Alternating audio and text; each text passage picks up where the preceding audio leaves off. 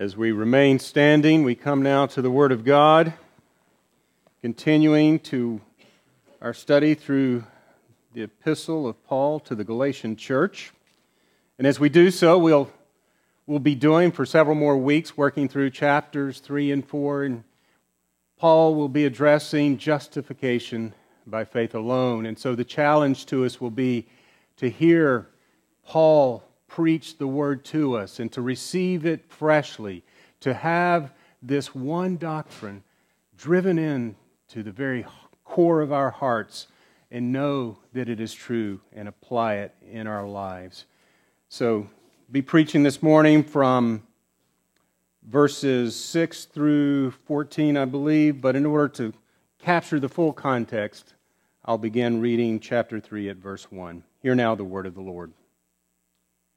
O foolish Galatians, who hath bewitched you, that you should not obey the truth, before whose eyes Jesus Christ hath been evidently set forth crucified among you?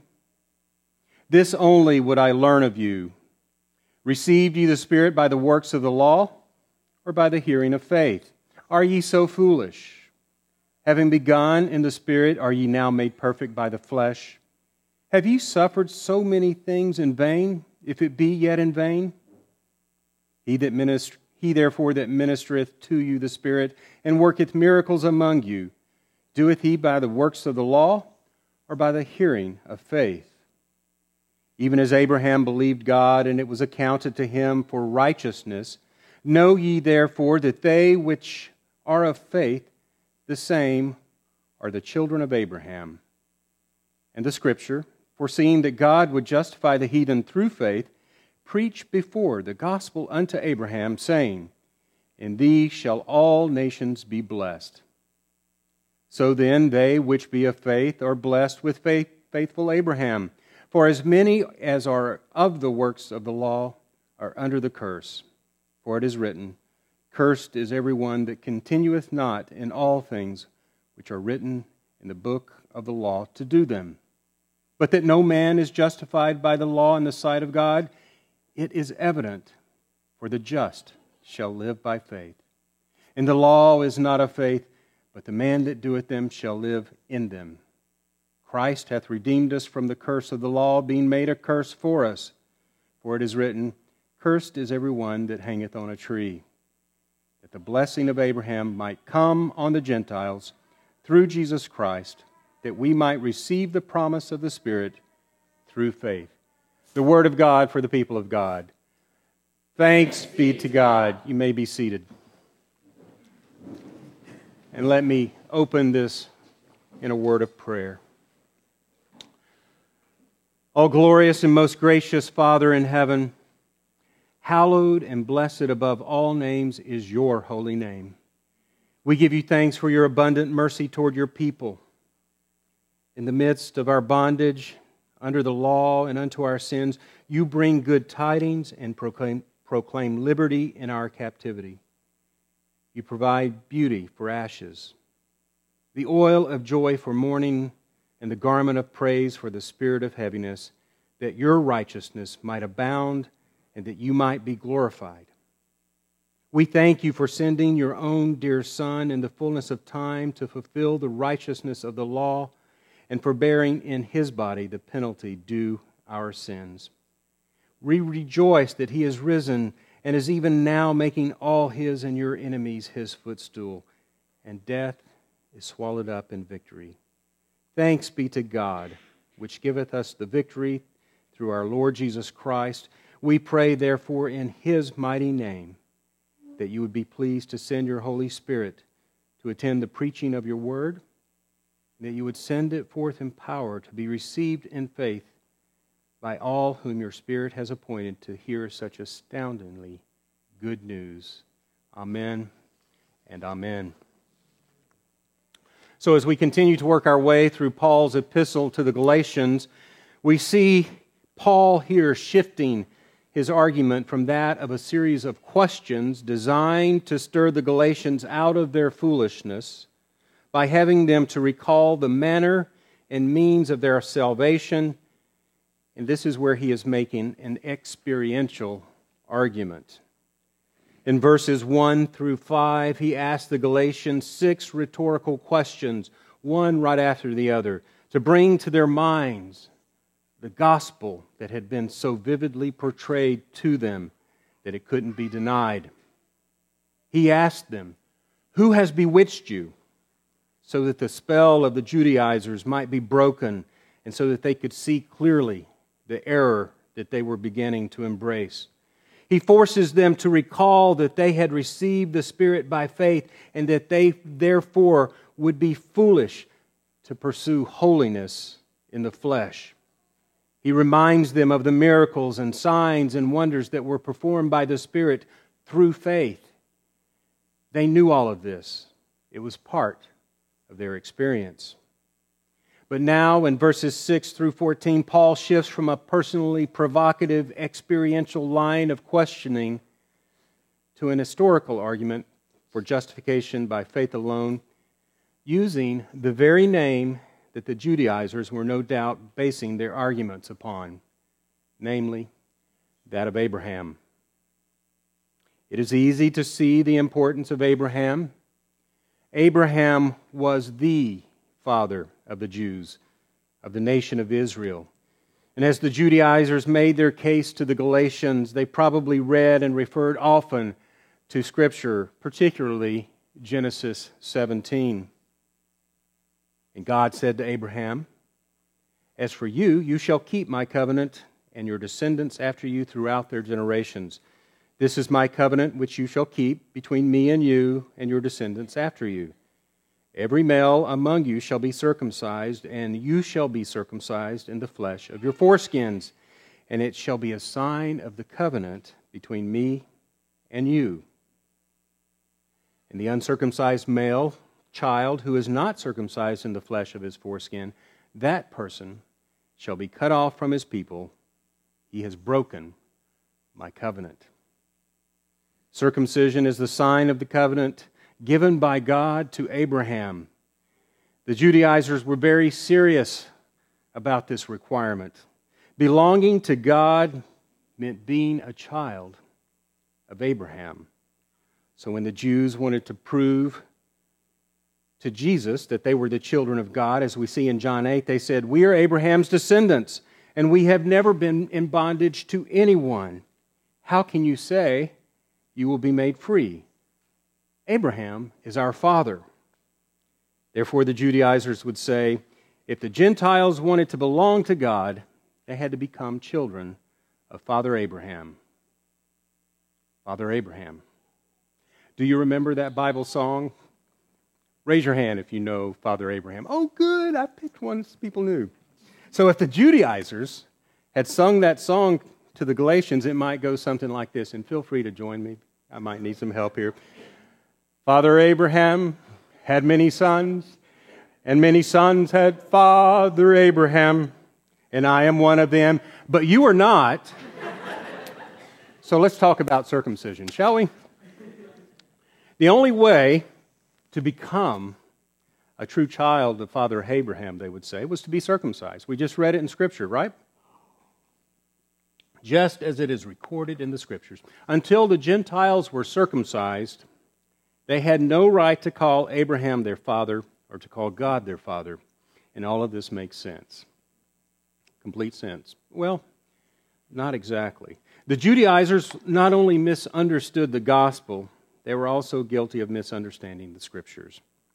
In order to refute their performance based version of the gospel, Paul had to go back to the very scriptures they were quoting and show them more clearly what had been revealed and he begins this as we turn to our text now in verse 6. Even as Abraham believed God, and it was accounted to him for righteousness. In arguing for the requirement of circumcisions, circumcision, the Judaizers were leaning on Genesis chapter 17. But here, Paul goes back to Genesis 15, where God told Abraham to look now toward heaven and tell the stars if thou be able to number them. And he said unto him, So shall thy seed be. And he believed in the Lord, and he accounted it to him for righteousness. As Paul quotes Genesis 15:6, he is in one sense making the perfect argument. There is no competing or conflicting source of truth in this argument. Paul is using the story of the same man, Abraham, as revealed in the same scriptures, and pointing to a promise made by the same God. But Paul is here emphasizing that Abraham believed and was justified. Justified before he was circumcised, as we read in Genesis 17. Paul quotes Genesis 15:6 to point to Abraham's justification through believing in the same gospel promise that the Galatians had believed in. Only it was the gospel in anticipation. It was the gospel in prospect. As Calvin put it, Abraham was not merely justified because he believed that God would multiply his seed, but because he embraced the grace of God, trusting in the promised mediator in whom, as Paul declares elsewhere, all the promises of God are yea and amen. Paul elaborates on this point more extensively in Romans chapter 4. What then shall we say? That Abraham our father has found according to the flesh? For if Abraham was justified by works, he has something to boast about, but not before God. For what does the Scripture say? Abraham believed God, and it was accounted to him for righteousness. Does this blessedness then come upon the circumcised only, or upon the uncircumcised also? For we say that faith was accounted to Abraham for righteousness. How then was it accounted? While he was circumcised or uncircumcised? Not while circumcised, but while uncircumcised. Abraham's faith was credited and accounted to him as righteousness. When Abraham believed, God reckoned him to be righteous. This does not mean that Abraham was actually and fully righteous, only that he was declared righteous. He was considered by God to have a right standing before God. Righteousness was imputed to him, to use the theological term. The point Paul is making is that the only way anyone was ever or will ever be able to stand before God in righteousness is to have a righteousness that is not our own, an alien righteousness imputed to us credited to our account, as it were. And God is pleased to do this when we exercise faith. A faith whose object is Christ Jesus, a faith that is itself a gracious gift from God, a faith that excludes works, lest anyone should boast, for no flesh shall glory in his presence. The fact that Abraham was justified as a Gentile while still being uncircum- an uncircumcised Chaldean made him the perfect example to use for the Galatians, who had been wrestling with two questions Whom does God accept, and on what basis? And Paul answers in verse 7 Know ye therefore that they which are of faith, the same are the children of Abraham. Know ye therefore. Note the imperative conclusion. As Father Abraham was justified by faith, so shall all of Abraham's children be justified by faith. Father Abraham's true sons and daughters are not the people who keep the law, but the people who live by faith. The family connection is spiritual rather than physical. What then must we believe? Remember the object of Abraham's faith. Abraham believed God. Abraham's faith was not in the promises apart from God. When Abraham didn't know where he was going or how he was going to get there, when he didn't have any children or any reason to think that he ever would, he believed God.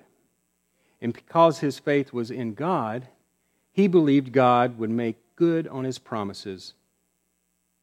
This we also see at the conclusion of Romans chapter 4, beginning at verse 20 where we read of Abraham that he did not waver at the promise of God through unbelief, but was strengthened in faith, giving glory to God, and being fully, fully convinced that what he had promised he was also able to perform, and therefore it was accounted to him for righteousness. Now it was not written for his sake alone that it was imputed to him, but also for us. It shall be imputed to us who believe in him who raised up Jesus, our Lord, from the dead, who was delivered up because of our offenses and was raised up for our justification. Know, therefore, Paul instructs the Galatians, those who share in the same faith as Abraham are the true children of Abraham. In verse 8, Paul shows that faith alone has always been God's plan of salvation for all people everywhere. In the scripture, foreseeing that God would justify the heathen through faith, preached before the gospel unto Abraham, saying, In thee shall all nations be blessed. Here, Paul quotes from the scripture even further back in Abraham's story, going to the very first promise made to him, which was read earlier in the service from Genesis 12. And I will make of thee a great nation, and I will bless thee, and make thy name great, and thou shalt be a blessing. And I will bless them that bless thee, and curse him that curseth thee and in thee shall all families of the earth be blessed. In quoting Genesis this way, Paul teaches the Galatians and us something important about the Bible and how we read it. The promises in Genesis come from the mouth of God. And for Paul, what the Bible says and what God says are one and the same. This is the inspiration of Scripture.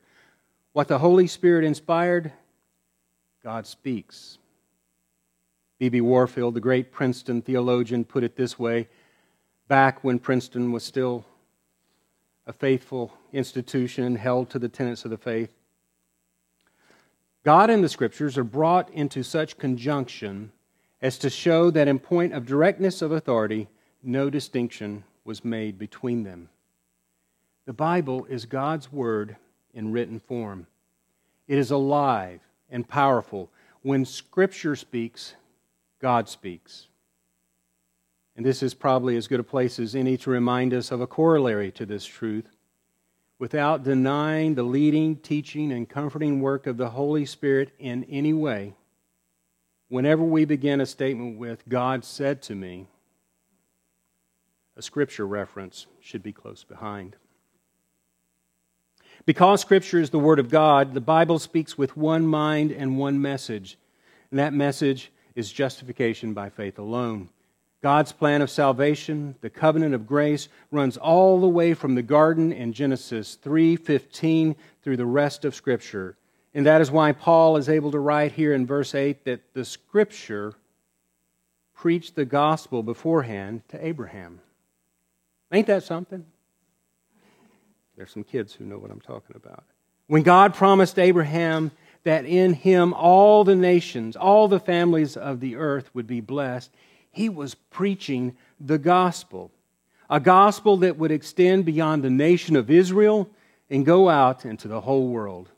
His blessings would flow out as far as the curse is found. He was not preaching universalism, but justification by faith. A justification that has always been intended for the whole world, for every tribe, every people, and every tongue. And so, as we come to verse 9, Paul summarizes what he has been writing up to this point. So then, they which be of faith are blessed with faithful Abraham. This verse speaks of a common blessing. We are blessed with Abraham so that all his blessings become our blessings. By faith, Abraham's God becomes our God, and we become God's people, joining into Abraham's family. Thus, Abraham becomes our brother as well as a father in the faith. This is part of the doctrine of the communion of the saints. God offers one salvation in one Christ to be shared by one people, including Abraham. Abraham received many blessings from God in his day. He became the father of many nations. But the greatest blessing he ever received was the blessing of justification, the blessing of being welcomed by and reckoned as righteousness before his heavenly Father.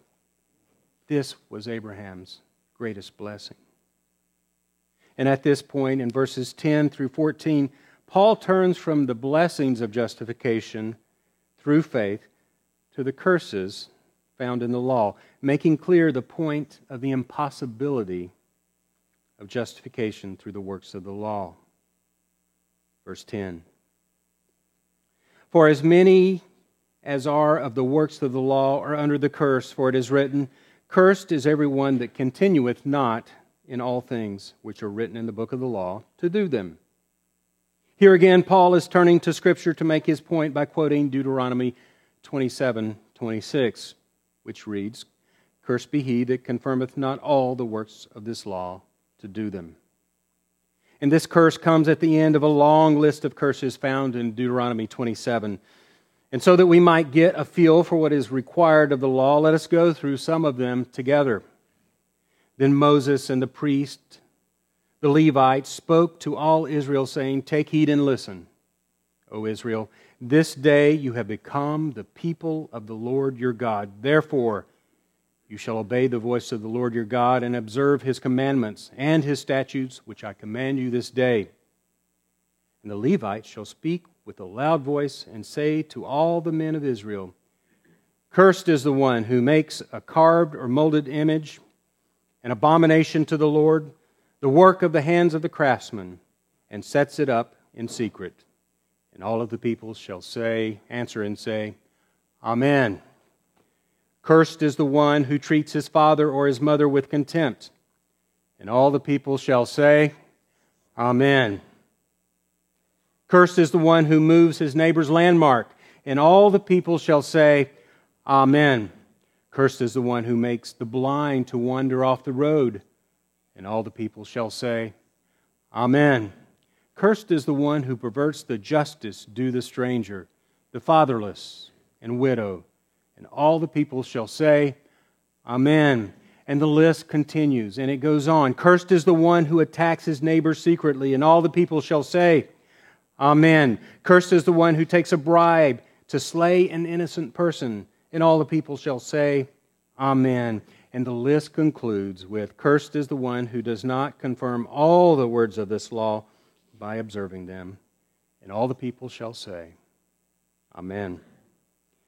God's moral standard is perfect, and He requires nothing less than personal, perfect, and perpetual obedience to his law, and this reveals his character. His law is for everyone, Jew and Gentile alike. Everyone must continue to do everything written in God's law, down to the last detail. In citing this passage from Deuteronomy 27 26, Paul is defending the doctrine of justification through faith alone, insisting that no one can be accepted by God through the law unless it is kept in all of its perfection. For whoever shall keep the whole law and yet stumble in one point, he is guilty of all. James 2:10. Can you imagine trying to keep every part of the law without stumbling in all of its uh, perfection until the day you die? Thomas, I have the law. I think I'm going to give this a try. What do you think? Isn't it, isn't it beautiful? I've got it. I can do this. All I have to do is hang on to this and keep it and protect it and hold it close to me. And, and that was actually kind of a long time before breaking the law. That wasn't as loud as it needed to be, was it? You didn't, you didn't jump. As soon as you fail in one little point, you have failed the entire law. There is no hope with this perspective. With man, this is impossible. That is exactly Paul's point here. Everyone who depends on the law is under a curse because the law curses everyone who breaks it, which everyone does. Ironically, by advocating obedience to the law, the Judaizers were not ex- escaping God's curse, but actually incurring it. There is no man that sinneth not. 1 Kings 8 6. All we like sheep have gone astray. We have turned every one to his own way. Isaiah 53 6. And as Shorter Catechism, question 84 puts it, what doth every sin deserve? Answer Every sin deserveth God's wrath and curse, both in this life and that which is to come. Does anyone still think that law keeping, in and of itself, is an attainable means of justification? Consider the Lord's teaching on, in Matthew 5 from his Sermon on the Mount. Ye have heard it said by them of old time that thou shalt not kill, and whosoever shall kill shall be in danger of the judgment. But I say to you, Jesus says, that whosoever is angry with his brother without cause shall be in danger of the judgment. And whosoever shall say to his brother, Raca, shall be in danger of the council. But whosoever shall say, Thou fool, shall be in danger of hellfire. The problem with the law is not the law. The problem with the law is our sin. Since we cannot keep the law perfectly, the law cannot bless us all it can do is curse us, placing us under the condemnation of divine wrath. Paul continues to emphasize that believing faith and works of the law operate according to different principles in verses 11 and 12. But that no man is justified by the law in the sight of God is evident. For the just shall live by faith. And the law is not of faith. But the man that doeth them shall live in them. These are two completely different ways to live by believing or by doing. If we live by faith, we trust God to justify us through Jesus Christ, as Paul preached in Acts 13. Men and brethren, children of the stock of Abraham, and whosoever among you feareth God, to you is the word of this salvation sent. Be it known unto you, therefore, men and brethren, that through this man, Jesus, is preached unto you the forgiveness of sins, and by him all that believe are justified from all things from which ye could not be justified by the law of Moses. On the other hand, if we live by works, we count on our own contribution to make us fully acceptable to God. But we cannot have it both ways. Believing and doing from this perspective are mutually exclusive. As Calvin explained, they are two contrary ways to live. The law justifies him who fulfills all its commands, whereas faith justifies those who are destitute of the merit of works and rely on Christ alone.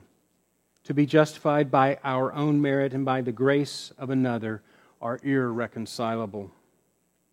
In verse 11, Paul is turning to Scripture again, this time from Habakkuk chapter 2, verse 4.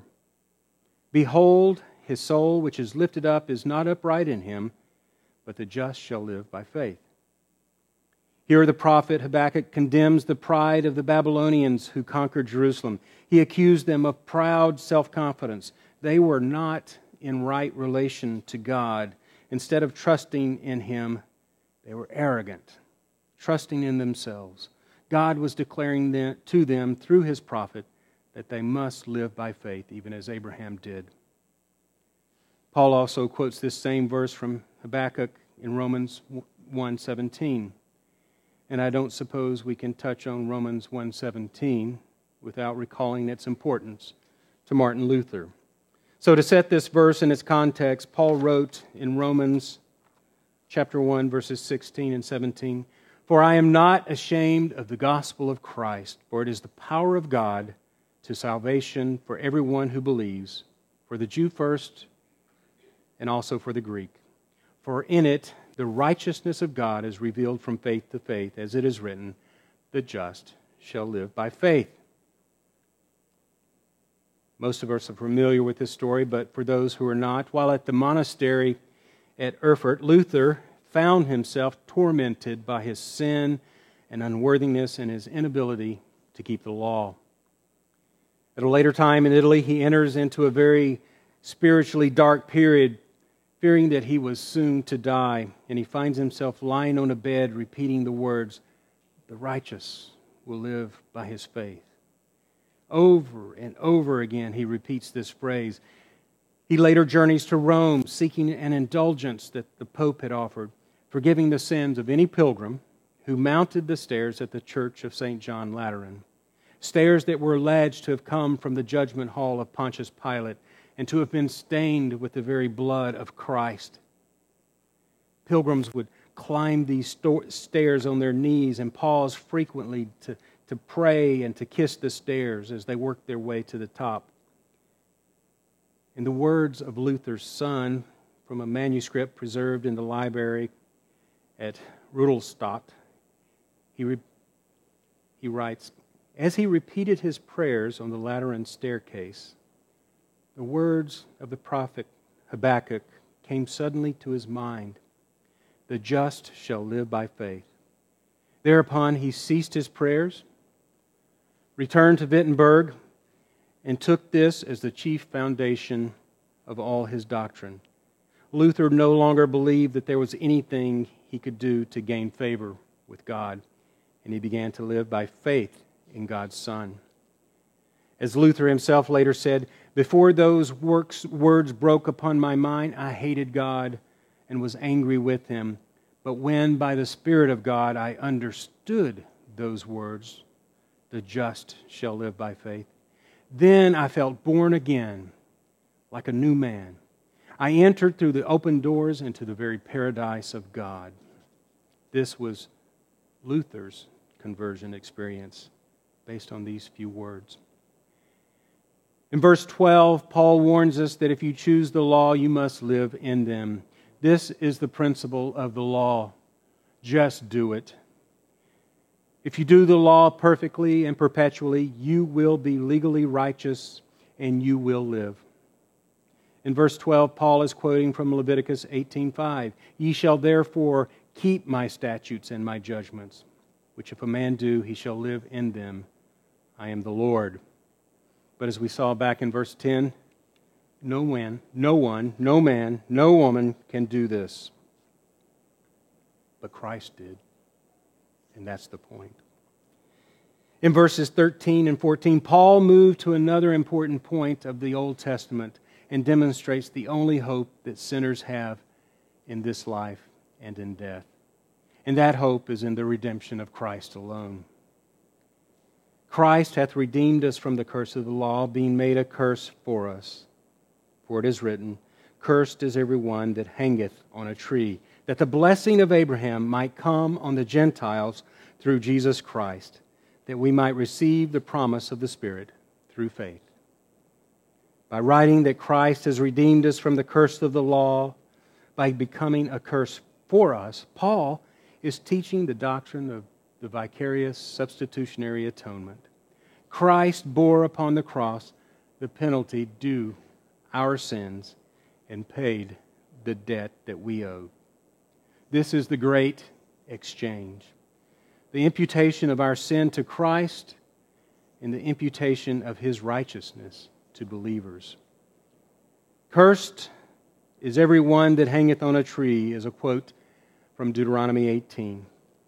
If a man has committed a sin deserving of death, and he is put to death, and you hang him on a tree, his body shall not remain overnight on the tree, but you shall surely bury him that day, so that you do not defile the land which the Lord your God has given you as an inheritance. For he who is hanged on the tree is accursed of God. God's people took this regulation seriously.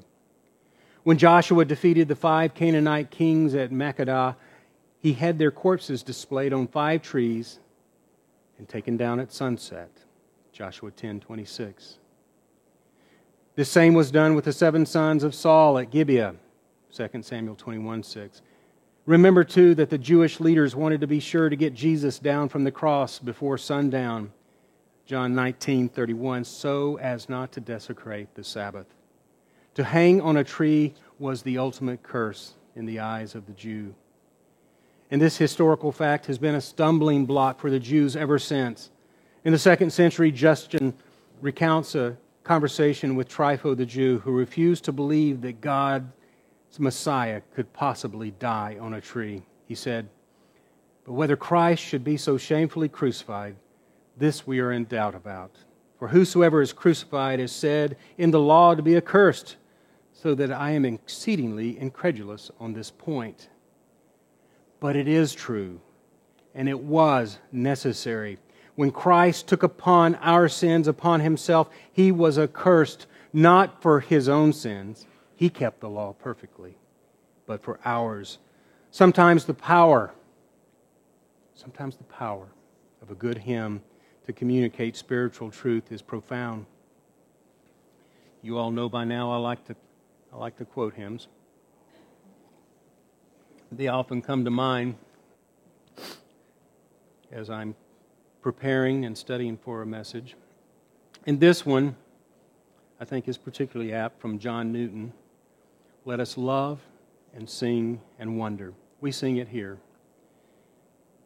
Part of it goes, Let us praise the Savior's name. He has hushed the law's loud thunder. He has quenched Mount Sinai's flame. In verse 4, it goes on to say, Let us wonder Grace and justice join and point to mercy's store. When through grace in Christ our trust is, justice smiles and ask no more. He has washed us in his blood. He has secured our way to God. There it is in verse and lyric. Justice satisfied, satisfaction made, and all of this Christ has done for us, as we see in verse 14, that the blessing of Abraham might come on the Gentiles through Jesus Christ, that we might receive the promise of the Spirit through faith. So, what is the application? What are we to take away from Paul's teaching here? What does it mean to me and to you to be true sons of Abraham by faith? It means putting off legalism wherever and wherever we find it in our lives and in our hearts and in our minds. It's part of the old man. Spurgeon once preached Beloved, the legalist in us is a great deal older than the Christian. If I were a legalist today, I should be some 15 or 16 years older than I am as a Christian, for we are all born legalist. Legalism and works righteousness are a default setting in our fallen flesh. Often it seems that the hardest thing to do is the simplest thing. Learn to confess your sins and trust in Christ's blood for his forgiveness. Trust that the gospel is at work and sufficient in the lives of your brothers and sisters in Christ. Trust that the gospel is at work and sufficient in the lives of your family members when you are down and defeated in your sin, lift up your eyes to Christ and give thanks for his finished work. You cannot climb a ladder to heaven. And when you are walking in the enjoyment of his blessings, lift up your eyes to Christ and render his praise. As the hymn cited above concludes, let us praise and join the chorus of the saints enthroned on high. Here they trusted him before us.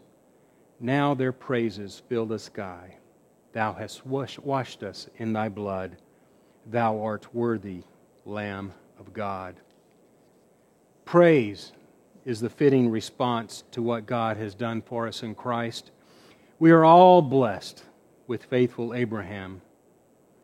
And at least some of us, many of us, it would seem, know that the words of that little Bible song actually are Father Abraham had many sons, and many sons had Father Abraham, and I am one of them, and so are you.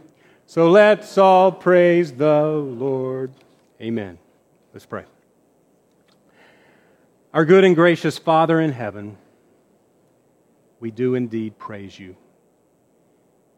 We thank you for your perfect righteousness and for your abundant mercy. We're thankful for Abraham's example and how your word tells us his story. The story not of a perfect man, but a man of faith whose trust was in the Lord.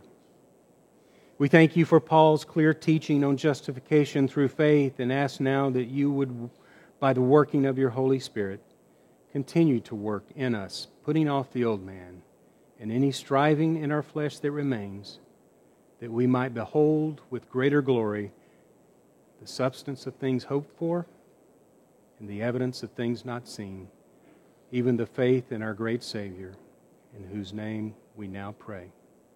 Amen.